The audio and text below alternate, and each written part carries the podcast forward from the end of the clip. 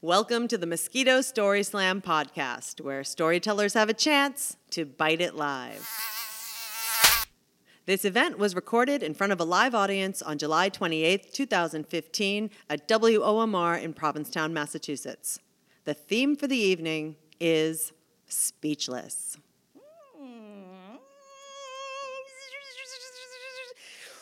Reva Blau. Reva Blau on the mic. So I'm a member of the, um, what's it called, the me generation, the selfish generation. And somehow the selfish generation has turned into the sandwich generation, which is what you call, right, karma. so selfish generation it's all about me my parents like do everything for my whatever my future and all of a sudden i have very small children and uh, you know, an aging mom. So it's karma i know i accept my fate um, but i am hoping that the theme is based on alliteration because i have a good one which is selfish sandwich speechless right? So anyway so so my the ages in my family are all mixed up. I'm 45 just adopted a two year old and so the exhaustion has made me think at night about the ages in our family. And my dad, who would be like 100 now, he was born in 1918 and married a mom, uh, a mom, a mom my mom, who was 25 years younger.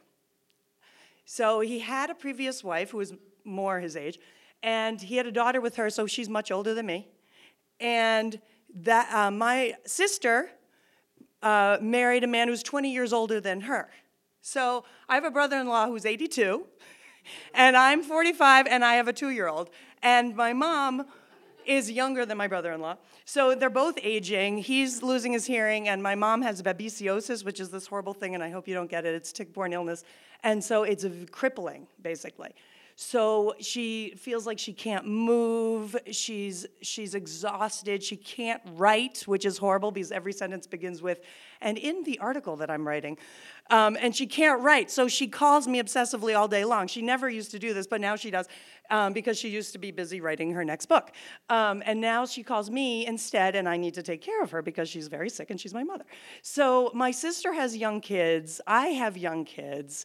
Um, we are all linked to sort of much, much older people who have no idea how children are being raised these days because if we were the me generation, the kids are like the me, me, me, me, me generation now, right? And I can admit this because my kids are the same. But this is all leading to speechless, which is, let's see, selfish sandwich speechless. So my sister and I, so she's much older than me, right? And her husband's much older than her.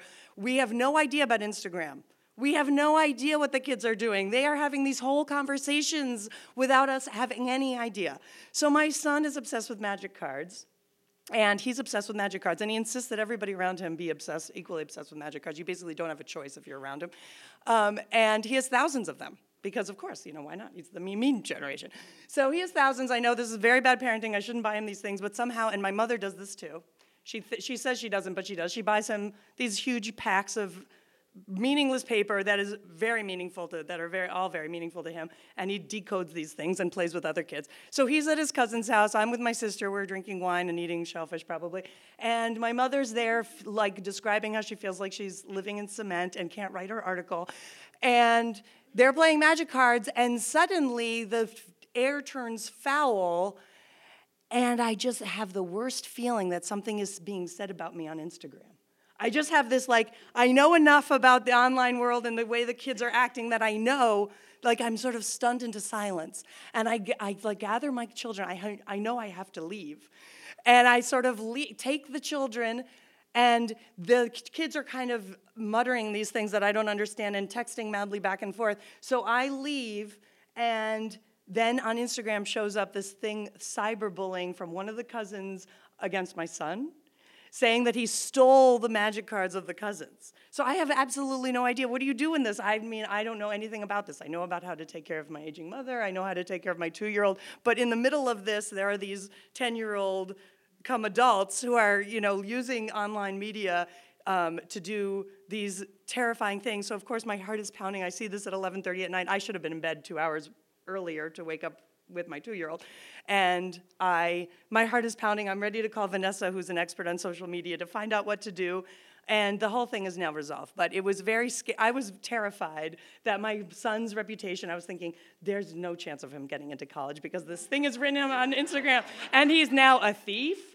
can, on uh, social media, you know, all his friends and their parents, because of course, all of us as parents, we're looking at this stuff to try to figure out what are they doing? Oh, is that a thing, a picture of weed? I don't know. Like, what is that? Is that a tree? Is it weed? I don't know what it is. And, you know, we're trying to delete, it's not working. And then we're trying to, like, write things into the machine. And instead, we're, like, posting stuff on their devices.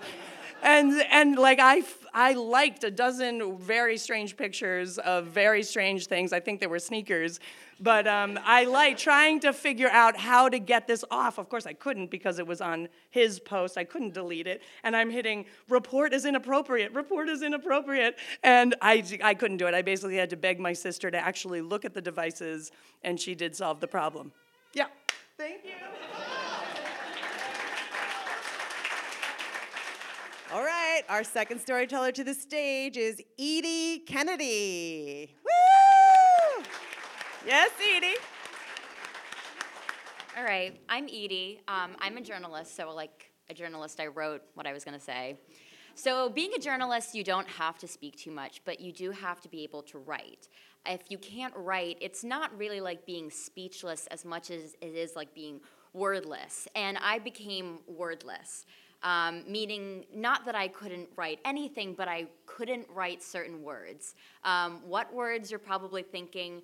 Words like my, because, view, see, just to name a few. And I was studying at George Washington in DC, and I couldn't even write two pages. And this was the end of my senior year, and I was becoming frantic. My professors were becoming frantic, um, since understandably they were trying to get me to write 10 pages about conflict in Eastern Africa, and I couldn't write 10 words.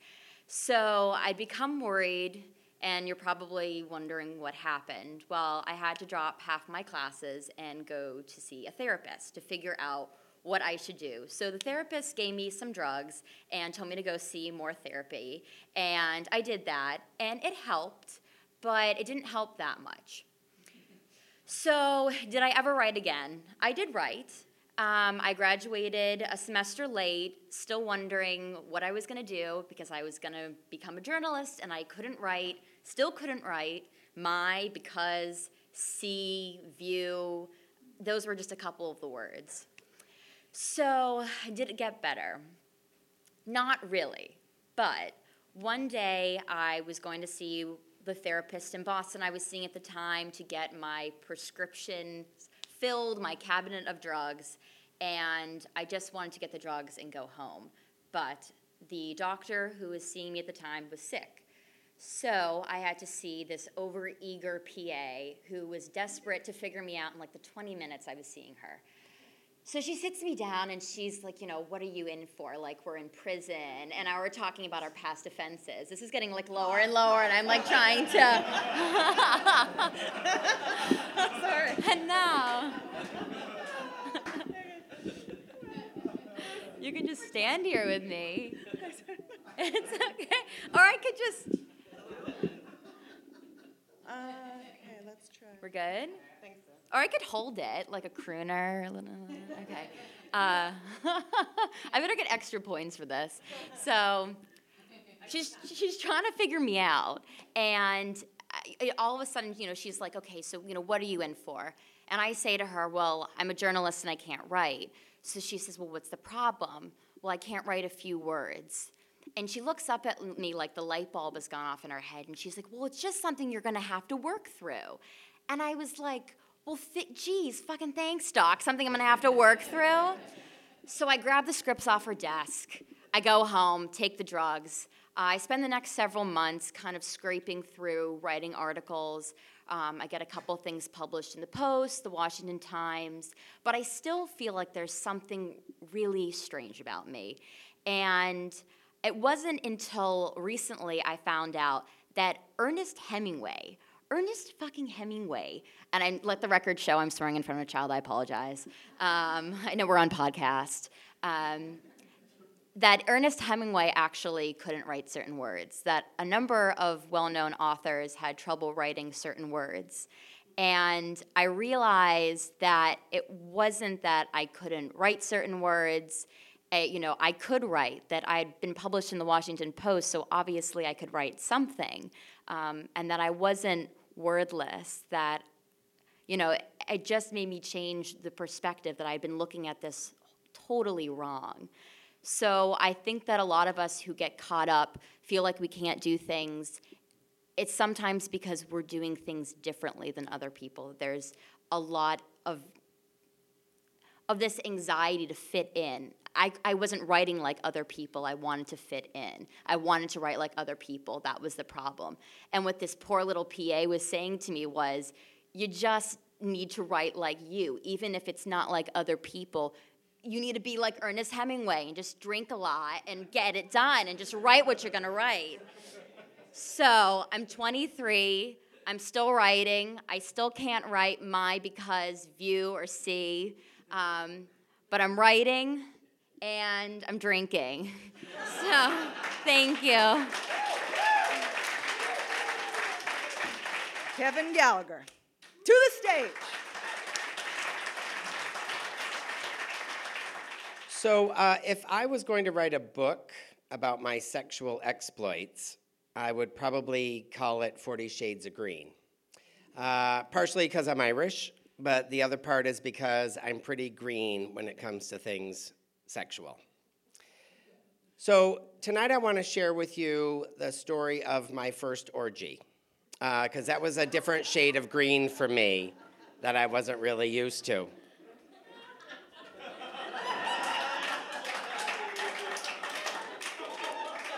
And you will see later how timely that move was. How unbelievably timely that move was. So, uh, so I, I, I, oh, it was. Uh, so let's just say that uh, I, I've never had a lot of confidence when it came to those kinds of things, and so I sort of I, I, found myself in a situation that I wasn't really prepared for. But let's like go back a little bit to college. So college was when I first came out. I came out at the very end, kind of saved it to the last minute to do. And, uh, and then that sort of went okay. But I was known in college as being the asexual wonder. I was the, I was the kid that people said, you've like really never had sex with anybody ever? Like you've never kissed anybody or anything? And it's like, no. And they were like, wow, that's like pretty unbelievable. So, uh, so there was a particular weekend when a bunch of uh, my college friends, a couple years after we graduated, we came back to Boston uh, for a weekend to hang out and play together. And uh, we were sort of trying to figure out where we were going to go. It was Saturday night, and we were trying to figure out what are we going to do for, for entertainment. Dancing was pretty much it. So there was a big discussion whether to go to the gay clubs or the straight clubs, and we all know the gay clubs have better music and better booze. Um, but most of my friends in college were straight, and so there was a lot of discussion about the straight clubs. So anyway, we. I've, I've always been a little nervous about gay bars, and that's mostly because I think there's like a sexual tension that happens at gay bars that pulsates like the music does, and it makes me like really nervous uh, for some reason, and I don't really know why. Well, actually, I do know why. I'm a therapist. Uh, the, the reason it makes me nervous is because I'm insecure, you know, is basically the reason. And, and so in my insecurity, I, I never really, I, I never really quite know how to manage that level of insecurity. And so I just pretend that I'm not, and that sometimes works and sometimes doesn't. So, anyway, we end up at a couple of bars. Now, these are gay bars back in the 80s, so it has like boys in underwear dancing on the speakers. Occasionally, some of the clubs had cages with boys dancing in them suspended from the ceiling. I actually preferred the boys caged because it made me feel less tense because they were sort of managed, you know, up there, and I could just sort of look at them from afar. And so, uh, so we ended up that evening at uh, a straight dance club, uh, some big triplex on Boylston. and uh, three levels of dancing. You know, lots of gyrating going on. It was all the you know people were dancing to the heavy beat of of house music, and so the night ended, and my roommate from college, Curtis, he comes up to me and he goes, "Hey, I met some people that uh, that are going to have an after hours party. Do you want to go?" And I said, "Sure, that sounds great." Because it really met my criteria, which is my three criteria, which I'm not tired, I'm not drunk, and I'm still having a good time. So I said, why not go? So we walked over to Back Bay to uh, this apartment. It was actually a massive apartment. I don't think I've ever seen an apartment that big to this day. And you know, you're always a little nervous when you go to an after party, or at least I am, because well, if you haven't figured out, I'm nervous a lot of the time. But, uh, but sort of like, you know, you could end up at four o'clock in the morning going to someone's apartment and there's like four people stoned on the couch watching infomercials. And like, that's considered the after party. And so I walked in and there's like people dancing, there's people drinking, there's people talking. And I thought, oh my God, this is like to be like a great party. And so, um, so more people came and more people came, more people came. It was a hot summer day, a lot like today, and uh, eventually some of the guys sort of took off their shirts, and uh, that's not that unusual. Um, but then a couple of the women took off their shirts, and like that's a little more unusual. But you know, hey, I'm you know I'm Irish, you know I'm I'm cool. You know, remember my people. you know, we are nothing. We are we are nothing loose. We are uptight and rigid. We are we we are tense people. Even Colin Farrell is no Latin lover, even though he's good to look at. And so, uh, so people are sort of hanging out, and I, I leave the bathroom uh, at one point, and I walk out, and there's like a couple of couples making out. And that's not that weird when you're in high school, but like when you're in your 20s and 30s, it's, I think it's kind of weird to be like making out at other people's houses. And so I noticed that sort of these couples making out start sort of joining up with other couples who are making out. And they became sort of like make out clusters around the room. And then clothes started coming off. So, of course, I panicked, as you could probably guess by this point. And so I didn't know what to do. So I went into the kitchen and uh, I got a beer. I needed some liquid courage. So I like guzzle half the beer. And I'm like, okay, so I go back in the living room and I realize that this room has six L shaped sofas in it. And I thought, these people know what they're doing. and I, I was completely panicked and I just stood there speechless. And this guy comes up to me, very good looking guy, nice teeth, I remember. And, uh, and he's like, hey, he had one of those voices, hey, are you going to join in? And I said, oh, yeah, totally. like, yeah, I can't wait. I, I, I just have to go to the bathroom first, you know. So I go into the bathroom and I'm pacing. The bathroom is about this big, and I'm sort of like pacing like this. And I'm thinking, oh my God, what am I doing here? What am I doing here? I need to floss. I don't have any, I don't have any breath mints. I wore the wrong underwear. Uh, I wish I had been born Italian. You know, it was sort of like, and then this, you know, my inner Catholic nun inside me, you know, said, Kevin Patrick Gallagher, what are you doing here? Go home. so I slip out of the bathroom and I slip out the front door and I leave, much like our friend earlier. Defeated. I walked to a friend's house and uh, crashed on her couch uh, for the night. So in the morning, Curtis called me and he said, What happened to you last night? I was so worried. Uh, he said, I didn't know where you went. And I said, well, you know, the whole, the whole orgy thing wasn't really my thing. I didn't really kind of know what to do. And he said, Well, I mean, you could have stayed and watched. And I'm like, Really? Like, really? Like, really? Like, yeah, I'm going to be the guy at an orgy with my clothes on, sitting in a chair with a beer, watching a room full of people having sex. I said, no, I said, you know, I said, I'm already a loser enough. Like, I don't really need to do that. So I'm not quite sure that I was actually, well, I don't know if this was my first orgy. I can tell you I was at an orgy, but I'm not quite sure if an orgy is dependent on whether you participate or not.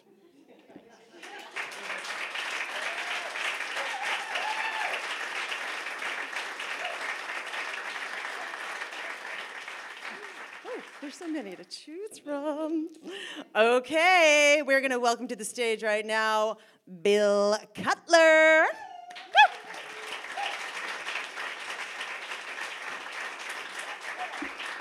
So last week, I was in about a hundred-year-old farmhouse when um, I had this experience where it was a thunderstorm, and I felt the room shake.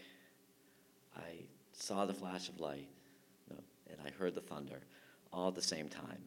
And it was loud, it was bright, and it was really frightening. And that was actually the second time in my life that that had happened. The first time was about 27 years ago when um, I was at a different old house out in western Massachusetts that um, uh, my wife Lee and I had recently bought, and we were uh, living there with our, our son Ian, who was about a little less than a year old. And it was middle of the night, and this same, there was a thunderstorm going on, and this same thing happened. It was like the bed shook, the flash of light, and and the crack of, of the thunder, all at the same time. And um, and then there was like a, um, kind of like a little bit of a burning smell, and the power went out. And we didn't know what happened at the time. Nobody knew what happened at the time. Um, and uh, but I'm I'm actually going to tell you what happened at the time because about three weeks later, the uh, the fire chief in Cummington, Massachusetts, Bernie Forgier, he's a wonderful guy, Vietnam vet who is volunteer fire department. He after the investigation, he told us what happened, which is that the the lightning hit the transformer outside the house. Now, the transform- an electrical transformer has like 4,800 volts, 4,800 volts of, of electricity that goes in the, that's like called the primary voltage, and that's what like travels around in those wires. That's why you don't want to touch them because they're pretty dangerous. And then it like steps down the voltage down to about 120 volts, which comes, comes into the house through the wire that comes down to your house. And so you don't, you know, the 4,800 volts, that's like for the outside world, and the 120 volts is for the, for the inside world.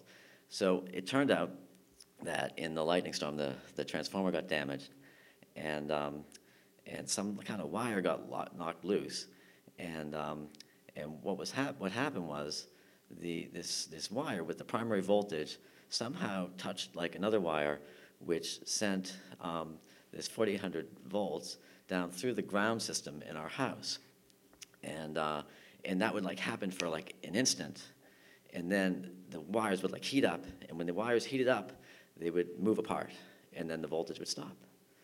And then over time, what would happen is the the uh, um, uh, the, the wires would come back again and touch touch together again, and the process would repeat itself. And actually, because it wouldn't actually transmit transmit 4800 volts, it would actually transmit a small amount of that.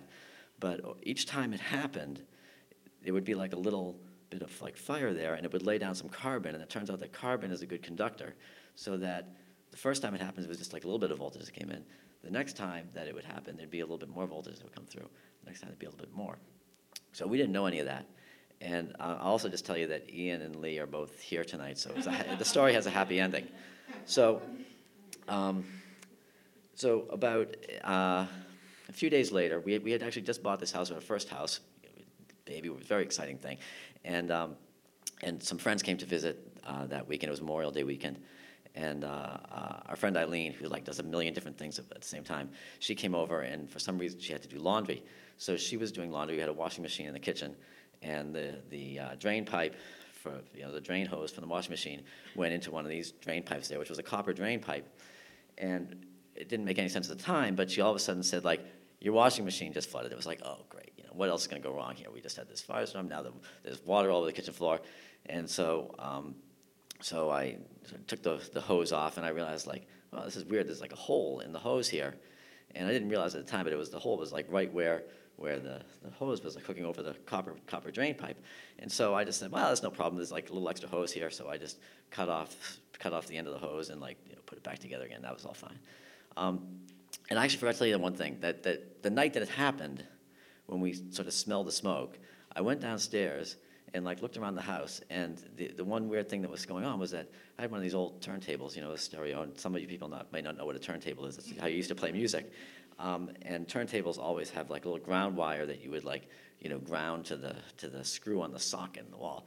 And um, the turntable was on. That, so it was really, really weird. It was like because the power had gone off and then it came back on and then the turntable was running. That was kind of weird. Um, so so anyway, um, a series of strange things happened. The phone had gone out when when the uh, when when the when the lightning hit, and uh, and we smelled the smoke, so we had to call the fire department. It was there were no cell phones then, of course. Um, and even if there had been, there wouldn't have been any self coverage there. So we had to like drive up to the store, a mile up the road, call the fire department. They came over, looked at it, and said, "Well, you know, there was, you know, something happened here, but don't worry about it. You know, the, your your phone's out; it'll all get fixed tomorrow." So anyway, then Eileen came and visit, and then the the week went on, and other kind of weird little things were happening. Um, and I won't tell you about all of them, but um, it kind of all came to a head uh, about 10 days later. And um, it was just kind of a night like any other. Uh, Lee and Ian were taking a bath together, which um, yeah, that was, uh, oh, so uh, the, um, uh, that night we smelled fire again. It was like, oh my God, it smells like what we had before. And, and this fire was happening. The fire, we, we called, we had to drive the store again, called the fire department. They came, they, they, uh, uh, they, they put the fire out, which was in the kitchen, which was like a fire starting around the kitchen drain pipe. And, um, and then as the night went on, that fire got out and they couldn't figure out what was going on. And then finally, uh, fires started breaking out throughout the house, like where, where, where electricity was arcing through the different, uh, from, from, like, from like wires to the uh, drain pipes in the house. And it turned out the drain pipes were all charged. And, um, and anyway, when it was all finally over. Um, Bernie Forgier, who was the uh, uh, fire chief of uh, Cummington there, he had used to work for the uh, electric company, and he finally uh, he had called the electric company to say, "You've got to like come over to this house," and they couldn't do it because they were busy someplace else.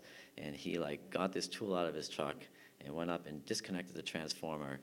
And it was like our house, which had been haunted and had all these electrical fires starting all over the place, suddenly just turned off. And by this time, Lee and I and Ian were out sitting in the car in the driveway, and we were speechless.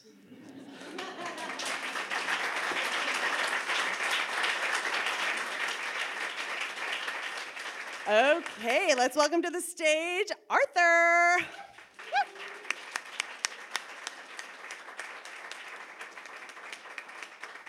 So there's two things to know about me. Uh, it's when I was about 13 years old. Um, first, I grew up in a very new age family, and two, I have chronic acid reflux. Both are very important to this story.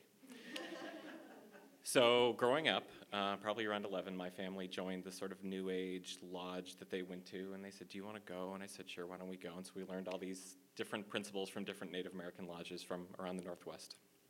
Um, and when you turn 13, you have a coming of age ceremony. So they would say, You're, you're now a man. And at 13, I'm like, No, I do not. I'm not ready for this.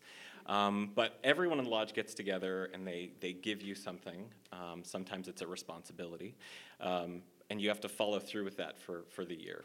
Um, and I got to see the politics of the lodge and other things like that because there was someone who was kind of cast out of the lodge but still wanted to come, and my family wanted them to come, and the leader of the lodge didn't want them to come. They came anyway. Um, and it was this fight over this really big, um, gaudy looking necklace they wanted me to have. And I'm like, I don't really want the necklace. Guys, you can keep the necklace. But the leader of the group gave me the powwow drum and said, For this year, you will be the keeper of the powwow drum. Okay. So, uh, what are the responsibilities of that? Well, one, you're supposed to listen to the spirit of the powwow drum. Okay. And two, you're supposed to take it to ceremonies. Okay, great. So, what happens is, going along my merry way, I rearrange my room and put the drum somewhere into my room. And then I get a phone call from someone in the lodge and say, Hey, we're having sweat lodge. That was normal to me. Um, and they said, Can you bring the drum? I was like, I'm going to have to ask it. So let me call you back. and I go to my dad and I say, So the first responsibility is listening to what the drum wants. How do I do that? My dad says, I don't know. Why don't you just hold on to it and ask it? Okay. So I go up to my room. I hold on to this drum. I don't hear anything back. So I go back downstairs and said, Dad, I, the drum didn't tell me anything. He said, Well, how did you feel? So this is where the second point comes in. I have chronic acid reflux. I don't know, I got a bad feeling in my stomach. And he says, Don't bring it. okay. I was 13, I couldn't drive. I think my dad just didn't want, want to drive me to this thing, right? So I call back uh, the lady who asked me, and I said, The drum doesn't want to go. and she says, The drum doesn't want to go. I'm like, The drum doesn't want to go. Okay. So there I am, very excited. I'm like following my responsibilities. And then, you know, we go to the, we called her grandmother. She was the leader of this lodge. And she says, I need to talk to you. I was like, oh shit. Okay. She pulls me into a room and she said, You disobeyed an elder. And I was like, She's only 55. She's like, Well, she's technically an elder. Said, okay, but the drum didn't want to go. And she's like, You listen to it regardless of what the drum says. And I was speechless.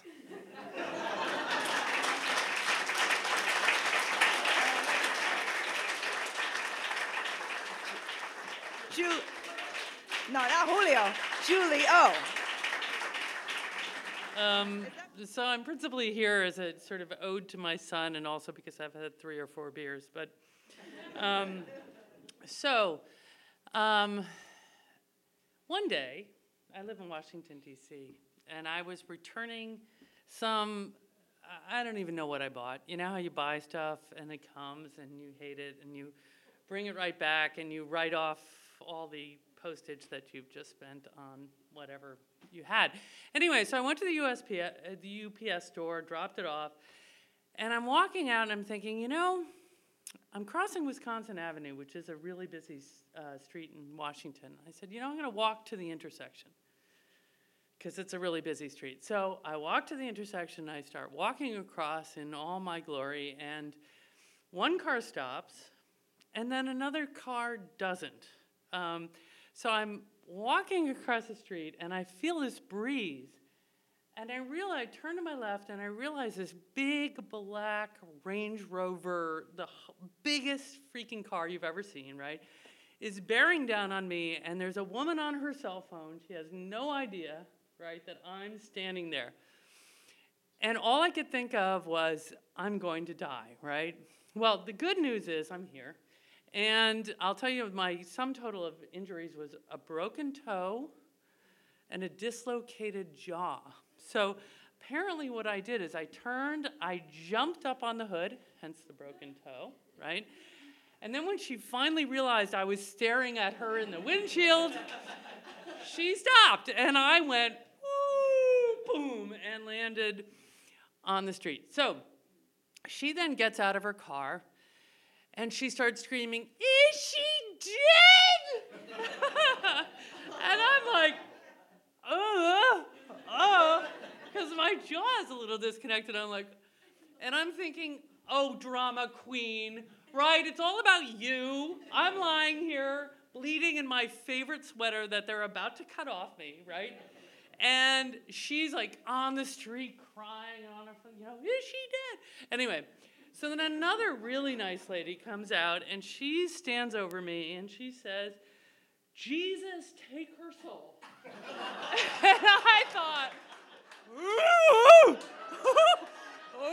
ooh. and I too am Irish, Julie Rose O'Sullivan. And I'm thinking a Hail Mary would do just fine here, right? You don't need Jesus, take her soul. Anyway, so the, the paramedics arrive, and the lady says, Hey, lady, you need to pray on the sidewalk. so the lady goes and takes her, you know, thing to the sidewalk. And then they start um, duct taping me to the board, right? My head with my hair. And the lady para- um, paramedic says, Don't tape her hair. And he says, Believe me, that's the least of her problems. And I'm like, uh-huh.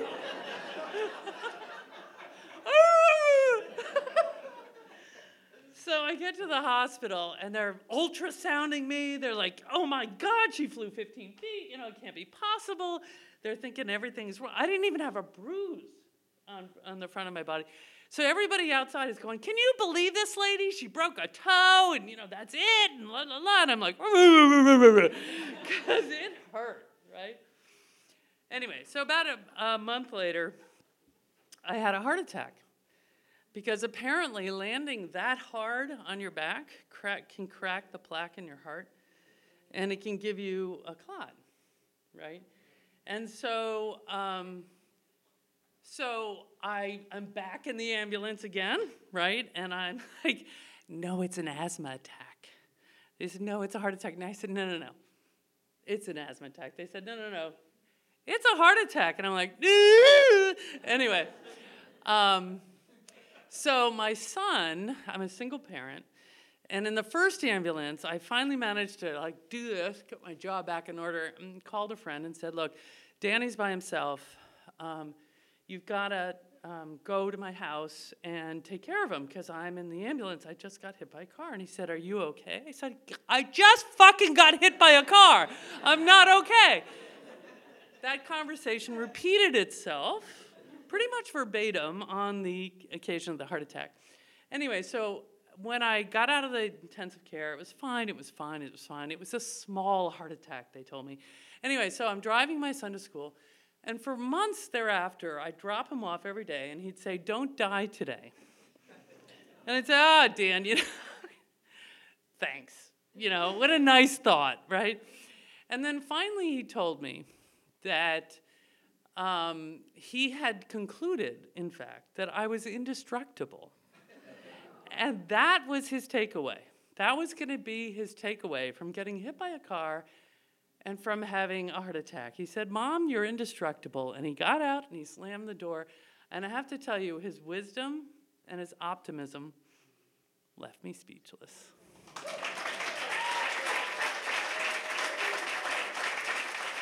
Next up, Danny O.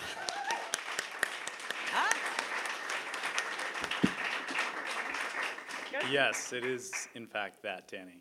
Uh, little do you know that she actually only did that to sabotage a little competition that we're having now. So, in addition to dying of panic because I can't have liquid courage because I'm only 17, I have to also deal with not crying.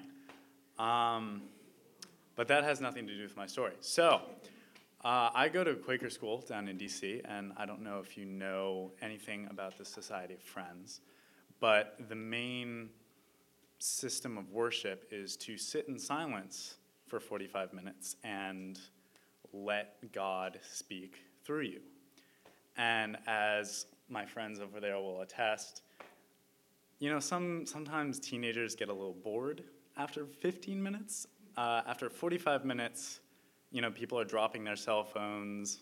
People laugh, people turn their heads. You can see where every little thing, every little sound in the room is coming from because it's like a sonar. People are just going. and it's great to watch the teachers zoom in on the troublemakers and say, You're next, buddy. I see you. Um, but once you sit in silence for 45 minutes every week, with 500 plus people, you begin to appreciate silence more. And I had begun th- thinking about silence and all its different meanings and what it can feel like when our school invited a former poet laureate named Billy Collins to talk about poetry and what his philosophy about it was. Um, and his philosophy was that the most important part of a poem was the silence of it. Because if you look at a poem as opposed to, pro- as, as opposed to prose, you can see all this empty space where the writer chose not to say something, where in fact all the meaning does reside, because that's where you know the author chose not to say this, and that's where you take the meaning. So I took that kind of thought about silence and applied it to my daily life. So while I was sitting with my friends, I could tell there was a more companionable silence where you're sitting and you're thinking and you're comfortable with everything, and your, your deepest thoughts come to the fore, and the silence is only briefly interrupted when you share, you know, the deepest parts of yourself with people, with your friends, as opposed to when you're speechless and, you know, it's just an awkward silence where someone said something so fucking weird, and suddenly you're just like, who are you? why am I why am I sitting at a booth at McDonald's with you? You know, why why am I here? Um, so going back to meeting, meeting when you're sitting in silence there is the first kind of silence where you're sitting with 500 plus people and you feel comfortable revealing the darkest parts of yourself and people stand up and they talk about the most tragic things that happen in their lives. You know, uh, an aunt got cancer and died, or a very close friend got mugged. And, you know, people staying in the hospital for months at a time and slowly seeing people deteriorate and die in your life. And there was one particular moment where, in the bravest act that I've ever seen, uh, one of my teachers stood up and talked about how isolating it felt to be in the minority at our school. And what he meant by that was he was one of the very few full time black teachers at my school. And in the wake of the deaths of Eric Garner and Michael Brown, he felt like no one could really truly understand what he was going through as a black man. And he sat down and we sat in silence thinking about that. And afterwards, he was standing outside in the hall, kind of crying, and he was talking to some of the other teachers. And I remember going up to him, and there was nothing I could say. There weren't any words that you can express the admiration that I had for him at that moment or the empathy I felt for his pain but also how little I could understand what he was going through. So I did the only thing that I could do, which was I gave him a big hug, which now in retrospect was really fucking weird because I'm hugging a teacher in front of the entire school and I was speechless.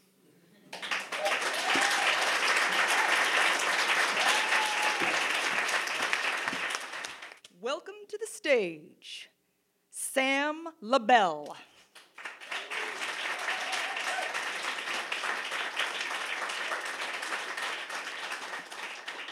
All right, so it's really hard to be the last one going, but I'm gonna work through it. Um, so um, I think we're pretty open about drugs. I don't do them right now at all, but when I was right, um, okay, so when I was in high school, I like I totally rebelled and I was like, let's be hippies, like let's listen to Jimi Hendrix, let's listen to MGMT, and like hope to go to one of their concerts one day. Um, I don't really like them anymore, but whatever. Um, so we used to just be like obsessed with psychedelics. We are like, we need to get some psychedelics. Like, let's get crazy. And um, so we were like, all right, let's do shrooms. And uh, yeah, so we are sitting there, and it was night. You're never supposed to do that kind of drug at night, um, just because weird shit happens. And um, so we were watching Labyrinth with David Bowie. Has anybody seen that movie? jump, magic jump. All right, cool, cool. Okay, awesome. Um, okay, so that's just like a really trippy movie to begin with, and um, probably drug, drug inspired. Um, and all of a sudden, you know, we're like seeing rainbows, you know, and I'm just like, shit. Wow. you know, so you're speechless after that. But I'm not done. Um, okay, so so we fall asleep, and my friend wakes up, and she's like, nah! and like slams on the ground, and um, we're like, shit. Um, yeah. And she's just like running around, like tearing shit up, like knocking stuff over, and it was really scary to deal with. But, anyways, um, my best friend's mom came home like halfway through our trip, woke up my friend from his trip, And um, you know, usually like if I ever like do any kind of drug, I'm usually like kind of silent, and like people have to like poke me and like start shaking me, like Sam, Sam, Sam, Sam, whatever. Um, so, but tonight I wasn't. I wasn't like that. I was like totally talking. I was totally like crazy. Like my mind just like orgasmed, and um, I'm just like sitting on the bed after they're like helping my friend. She's like barfing up shrooms, and it's just crazy. It's really, really bad. And I'm just like sitting on the bed. I'm like, Barack Obama, masturbation, like everything, like everything you could possibly think of. And they're just like, what the hell is wrong with that kid? So I'm like walking around, and for some reason, I have this like deal that my friend Samantha is Lady Gaga, and she's like birthing a new race of human beings that are like all cool and really nice, and um, it's just like the end of the world. I'm like, shit, I can go out and drive a car. I'm like Will Smith and I Am Legend. Like I can do anything. Like this is like amazing.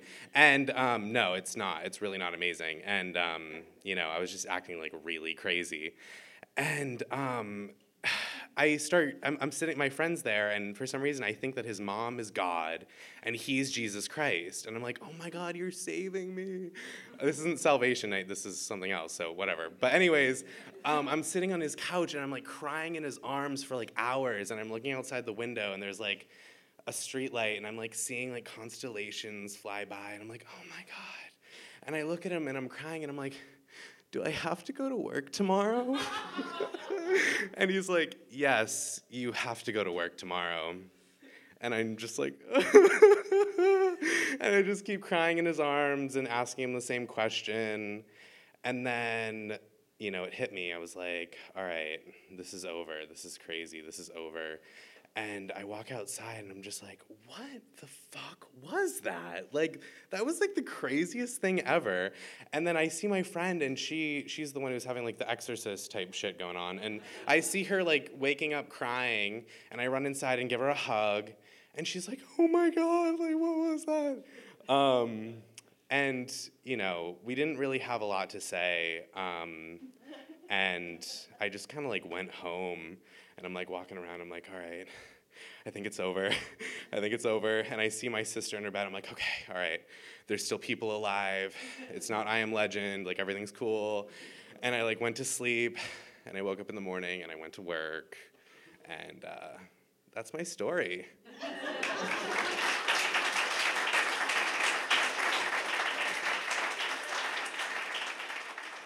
Thank you for listening to the Mosquito Story Slam Podcast 2015 summer season.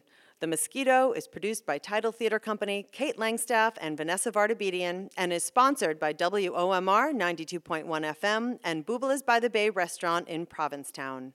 Find your next opportunity to join us live and tell your story at facebook.com slash mosquito story slam or via Twitter at mosquito story. Listen to all Mosquito podcasts on soundcloud.com slash mosquito story slam. Tell your friends, take a chance, and bite it live.